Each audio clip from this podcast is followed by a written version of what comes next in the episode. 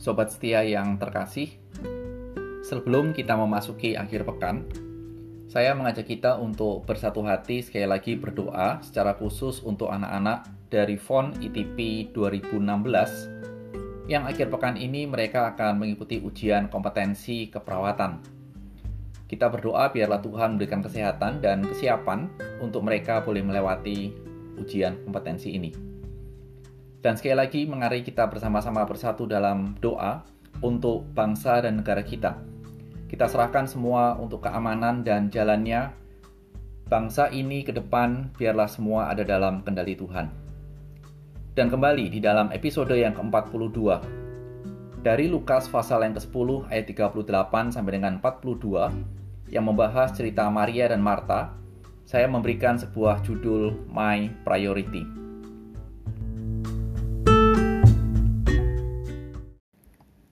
Ketika Yesus dan murid-muridnya dalam perjalanan, tibalah ia di sebuah kampung. Seorang perempuan yang bernama Marta menerima dia di rumahnya. Perempuan itu mempunyai seorang saudara yang bernama Maria. Maria ini duduk dekat kaki Tuhan dan terus mendengarkan perkataannya. Sedang Marta sibuk sekali melayani. Ia mendekati Yesus dan berkata, "Tuhan, tidakkah engkau peduli bahwa saudaraku membiarkan aku melayani seorang diri?" Suruhlah dia membantu aku. Tetapi Tuhan menjawabnya, Marta, Marta, engkau khawatir dan menyusahkan diri dengan banyak perkara. Tetapi hanya satu yang satu saja yang perlu. Maria telah memilih bagian yang terbaik yang tidak akan diambil daripadanya.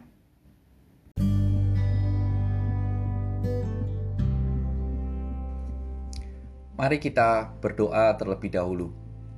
Tuhan Yesus, biarlah melalui kebenaran firman-Mu, kami boleh mengenal akan prioritas utama kami di dalam hidup ini. Demi Kristus, amin. Sobat setia, pernahkah kita merenungkan atau terdiam sejenak serta memikirkan apa yang sekarang ini menjadi prioritas kita? Apalagi di tengah-tengah sikon pandemi yang belum tahu kapan selesai, atau karena berbagai macam demo atau berita soal tolak UU Cipta Kerja. Kalau sekarang ini kita ditanya, apa yang menjadi prioritas dalam hidup kita? Apa yang menjadi jawaban dari sobat setia semua? Saya percaya sobat setia akan menjawab, tetapi sayang karena ini rekaman, saya tidak bisa mendengar respon dari sobat setia semua. Tapi saya yakin akan ada begitu banyak jawaban dan beragam. Paling tidak yang menjadi indikasi dari prioritas kita adalah setiap kegiatan yang kita lakukan sekarang menandakan itulah yang menjadi prioritas kita saat ini.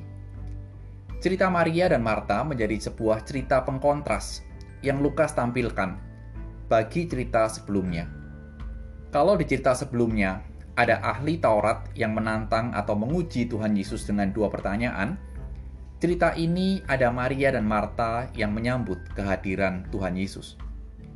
Seakan-akan pembukaan cerita ini, Lukas langsung memberikan sebuah pilihan pilihan kepada kita bahwa kita menyambut Tuhan dalam hidup kita atau kita menguji.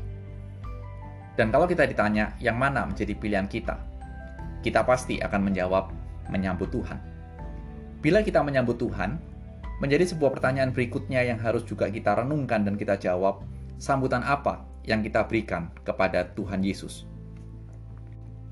Di sinilah Lukas menuliskan dua sambutan yang dilakukan oleh dua orang yaitu Maria dan Marta. Dua sambutan oleh dua orang ini memiliki sebuah perbedaan. Dan mari kita lihat perbedaan yang dilakukan oleh Maria dan Marta. Lukas menuliskan bahwa ketika Tuhan Yesus datang, Maria langsung duduk dekat kaki Tuhan dan mendengar pengajarannya. Dan Marta tercatat sibuk melayani atau dalam bahasa saya, do something. Sobat setia, kalau kita melihat bagian ini, mungkin yang dilakukan oleh Marta seperti eko dari perintah Tuhan untuk perbuatlah di cerita sebelumnya, atau lakukanlah dalam cerita Samaria yang baik hati. Dan memang, latar belakang budaya saat itu, sebagai tuan rumah, orang yang dikunjungi harus mempersiapkan dan melayani tamu yang datang ke rumahnya keramah tamahan harus dilakukan kepada tamunya. Dan kita tahu pada saat itu yang datang adalah tokoh yang sedang viral. Siapa? Tuhan Yesus. Sehingga kita bisa memperhatikan Marta dikatakan khawatir. Meskipun kita tidak tahu apa yang menjadi kekhawatirannya secara pasti, tapi Marta khawatir akan gagal dalam melayani tamunya, yaitu Yesus. Sehingga dia berusaha sekuat tenaga sampai menyusahkan diri. Ini tercermin dari ayat 41. Dan dalam kondisi yang seperti itu, Marta menyampaikan kesusahannya dengan berkata kepada Tuhan, dalam bahasa saya kira-kira begini, Tuhan, kok Tuhan tega ya membiarkan aku capek-capek dan tidak meminta saudaraku Maria untuk membantu melayani kamu. Itu bahasa saya di dalam ayat yang ke-40. Sobat setia, kalau kita melihat apa yang dilakukan oleh Marta dan dikatakan oleh Marta, mari kita melihat sebuah prinsip yang ada dari zaman dulu sampai dengan zaman sekarang. Bahwa do melakukan, layani, perbuatlah kira-kira seperti itu, yang menunjukkan sebuah kesibukan dan aktivitas sepertinya terlihat oleh mata fisik kita lebih bernilai dibanding dengan orang yang duduk diam, mendengar, dan terkesan tidak berbuat apa-apa. Dan sering sekali kita identikan dengan menganggur, gak ngapa-ngapain. Apalagi dengan embel-embel alasan melakukan ini, melakukan itu untuk Tuhan wih itu do yang boleh kita katakan biasanya orang langsung mengangkat jempol. Namun apa yang menjadi ajaran dari Tuhan dalam cerita ini? Tuhan bukan menyalahkan Maria, tetapi melalui Maria Tuhan menunjukkan bahwa duduk diam, tenang, mendengarkan pengajaran Tuhan adalah the best choice atau the best priority in human life. Sobat setia, ini yang diajarkan oleh Tuhan. Sekarang mari kita lihat, mengapa hal itu dikatakan menjadi prioritas yang terbaik. Maria sebagai saudara Marta pasti tahu apa yang harus diperbuat sebagai tuan rumah dalam menyambut tamu. Maria juga pasti tahu apa yang menjadi konsekuensi bila dia tidak menyambut Tuhan Yesus bagaimana tradisi pada saat itu. Dan bila kita membaca Lukas pasal yang keempat tentang pencobaan Tuhan Yesus di padang gurun, Tuhan Yesus mengatakan satu pengajaran bahwa dalam kehidupan ini manusia bukan saja hidup dari roti saja, tetapi dari segala sesuatu yang keluar dari mulut Allah. Itu merupakan eko dari ulangan 8 ayat yang ketiga. Jelas bahwa dunia memberikan sebuah tuntutan secara tidak langsung dan mengajar bagaimana manusia harus bertahan dalam kehidupan ini. Namun Tuhan mengatakan itu saja tidak cukup tidak bisa manusia hidup dengan itu. Manusia harus hidup dari firman Tuhan. Oleh karena itu, bagi Maria, pada saat itu tidak ada yang lebih penting daripada memprioritaskan mendengar pengajaran Tuhan Yesus dibandingkan dengan yang lain. Ketika mendengarkan apa yang Tuhan Yesus katakan, mendengarkan firman Tuhan, Lukas mencatat bahwa dalam Lukas 24 dua orang yang berjalan menuju Emmaus. Hati mereka berkobar-kobar ketika Yesus menerangkan kitab suci kepada mereka. Hal inilah yang mungkin sekali juga Maria rasakan. Ketika dia mendengar pengajaran dari Tuhan, hatinya berkobar-kobar. Dan inilah yang Maria pilih. Sobat setia yang dikasih Tuhan, Maria pasti tahu akibat dan tuntutan dari dunia, tapi dia memilih untuk mendengar pengajaran dari Tuhan.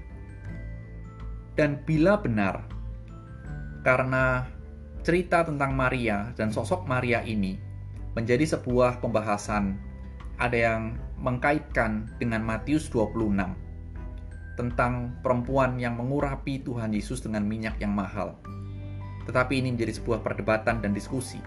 Makanya bila benar hal itu dilakukan oleh Maria yang tercatat dalam Injil Lukas. Ini menjadi satu hal yang menarik untuk kita lihat. Berangkat dari prioritas mendengarkan pengajaran Tuhan, Maria memiliki sebuah fondasi yang kokoh dalam melayani Tuhan. Dan di kemudian hari, dia melakukan sebuah persiapan dengan mengurapi Tuhan dengan minyak yang dikatakan mahal untuk yang dikatakan Tuhan untuk proses persiapan penguburan Tuhan Yesus. Kita tidak tahu sesulit apa kehidupan Maria setelah cerita ini. Tapi kita tahu dan belajar bahwa melewati kehidupan yang tidak mudah, hanya firman Tuhanlah yang menjadi kekuatan dan pelita dan sumber kehidupan dari Maria. Maria tahu apa yang Tuhan kehendaki untuk menjadi prioritas dalam hidupnya. Duduk diam dan mendengar pengajarannya. Sebagai penutup, sobat setia semua, bagaimana dengan kehidupan kita? Sudahkah kita juga memprioritaskan hal itu dalam hidup kita? Kiranya Roh Kudus menolong kita semua dan menempatkan belajar firman Tuhan, mendengar firman Tuhan menjadi prioritas utama dalam hidup ini. Amin.